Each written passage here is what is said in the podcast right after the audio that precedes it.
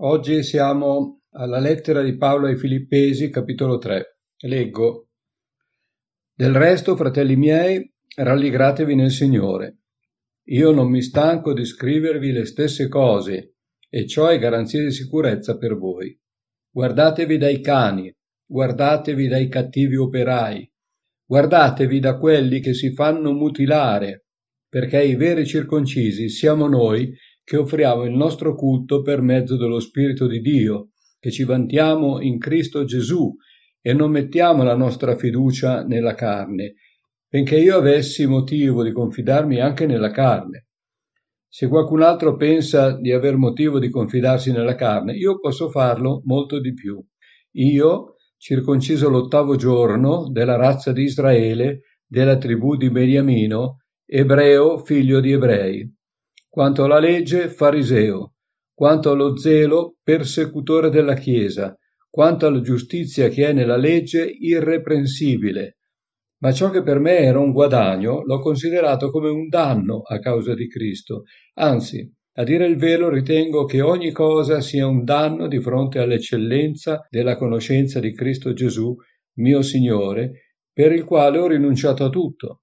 Io considero queste cose come tanta spazzatura al fine di guadagnare Cristo e di essere trovato in Lui non con una giustizia mia derivante dalla legge, ma con quella che si ha mediante la fede in Cristo, la giustizia che viene da Dio basata sulla fede. Tutto questo ha lo scopo di conoscere Cristo, la potenza della sua risurrezione, la comunione delle sue sofferenze, divenendo conforme a Lui nella sua morte, per giungere in qualche modo alla risurrezione dei morti. Non che io abbia già ottenuto tutto questo o sia già arrivato alla perfezione, ma proseguo il cammino per cercare di afferrare ciò per cui sono anche stato afferrato da Cristo Gesù. Fratelli, io non ritengo di averlo già afferrato, ma una cosa faccio. Dimenticando le cose che stanno dietro e protendendomi verso quelle che stanno davanti, corro verso la meta per ottenere il premio della celeste vocazione di Dio in Cristo Gesù.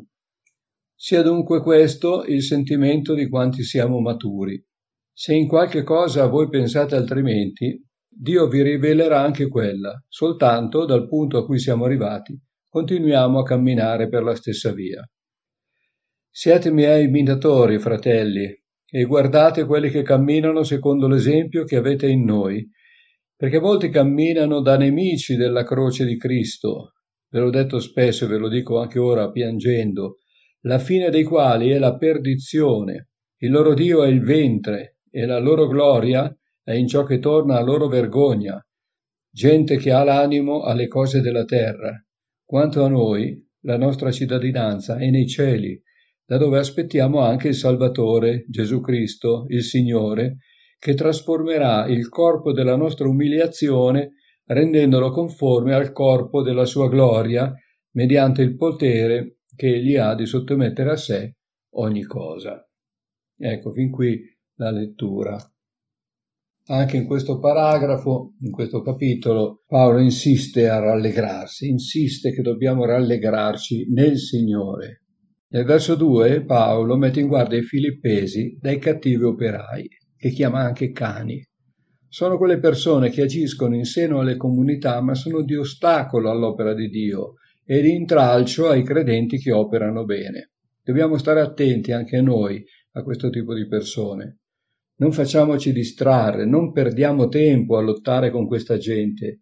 Continuiamo a servire il Signore secondo la chiamata che abbiamo ricevuto.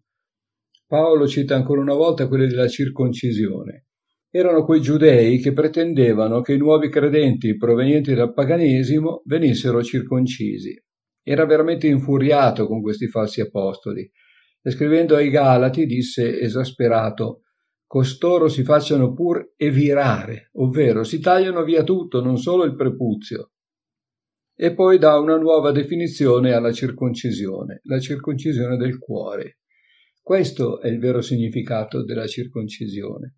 Se prima era un segno nella carne a identificare il popolo di Dio, ora è un cuore trasformato, versato per il bene, per le opere buone, ben disposto all'ubbidienza delle leggi di Dio, alle disposizioni di Gesù, che dà buona testimonianza del Vangelo.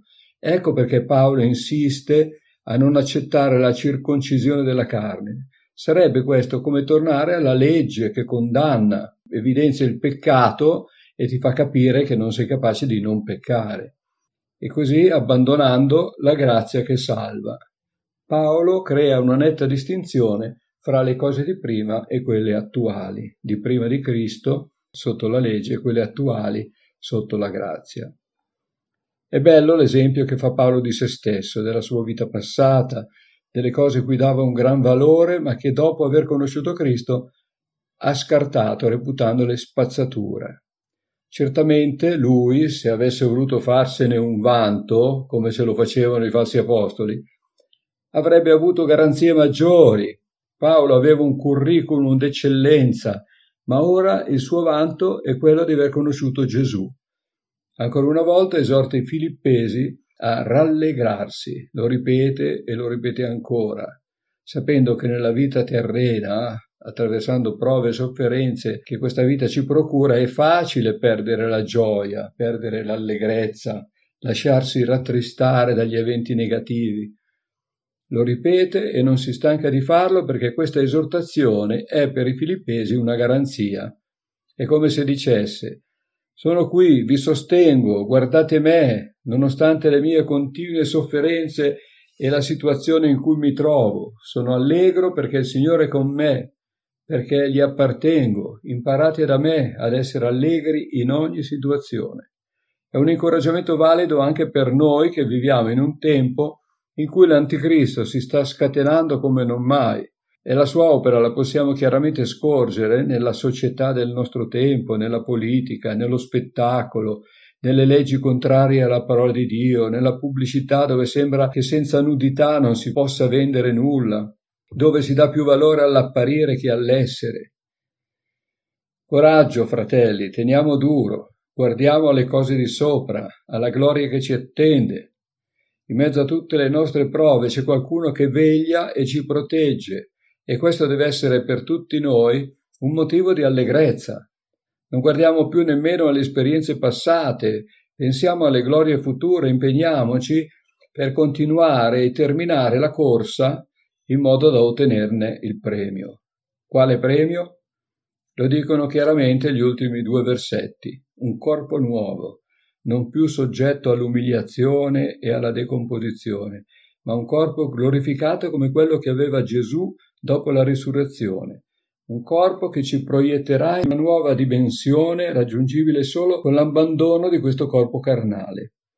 In quel giorno tutta la creazione gioirà, seppur fino ad ora essa soffra in attesa della manifestazione dei figli di Dio come possiamo leggere nella lettera di Paolo ai Romani, capitolo 8, versetti 18 e 19, infatti io ritengo che le sofferenze del tempo presente non siano paragonabili alla gloria che deve essere manifestata a nostro riguardo, poiché la creazione aspetta con impazienza la manifestazione dei figli di Dio.